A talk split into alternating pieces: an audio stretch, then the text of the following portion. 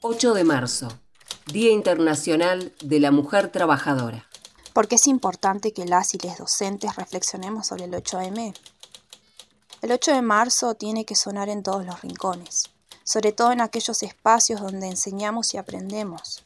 El significado de la lucha que tuvo históricamente la mujer.